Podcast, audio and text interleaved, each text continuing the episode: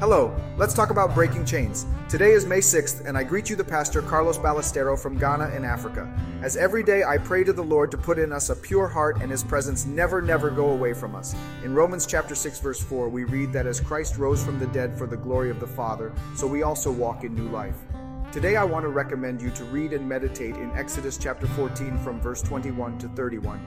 We have all experienced at some point in our life the feeling of being trapped in a situation that seems to have no way out, as if we were chained.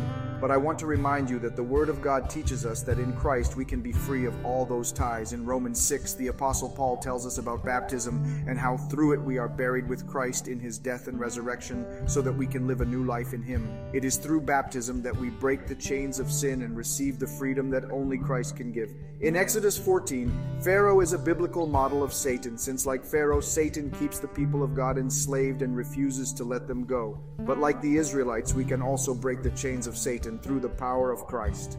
Walking through the Red Sea is a symbol of baptism that helps us die to ourselves and our own needs. When we surrender to God, we sacrifice our future and we put ourselves in His hands. The enemy will always seek to take us away from Christ and the ministry, but when we walk the path of faith and trust in God, our enemies perish behind us. The devil is not omnipotent to escape the Pharaoh and his agents. You need to go where he cannot follow you. When you sacrifice your life to the Lord, you cross the Red Sea because you go through a process of dying and losing. In John eight thirty-six, Jesus tells us, "So if I choose you to be free, you will be truly free." Let us always remember that in Christ we can break all the chains and experience a life full of freedom and purpose in Him.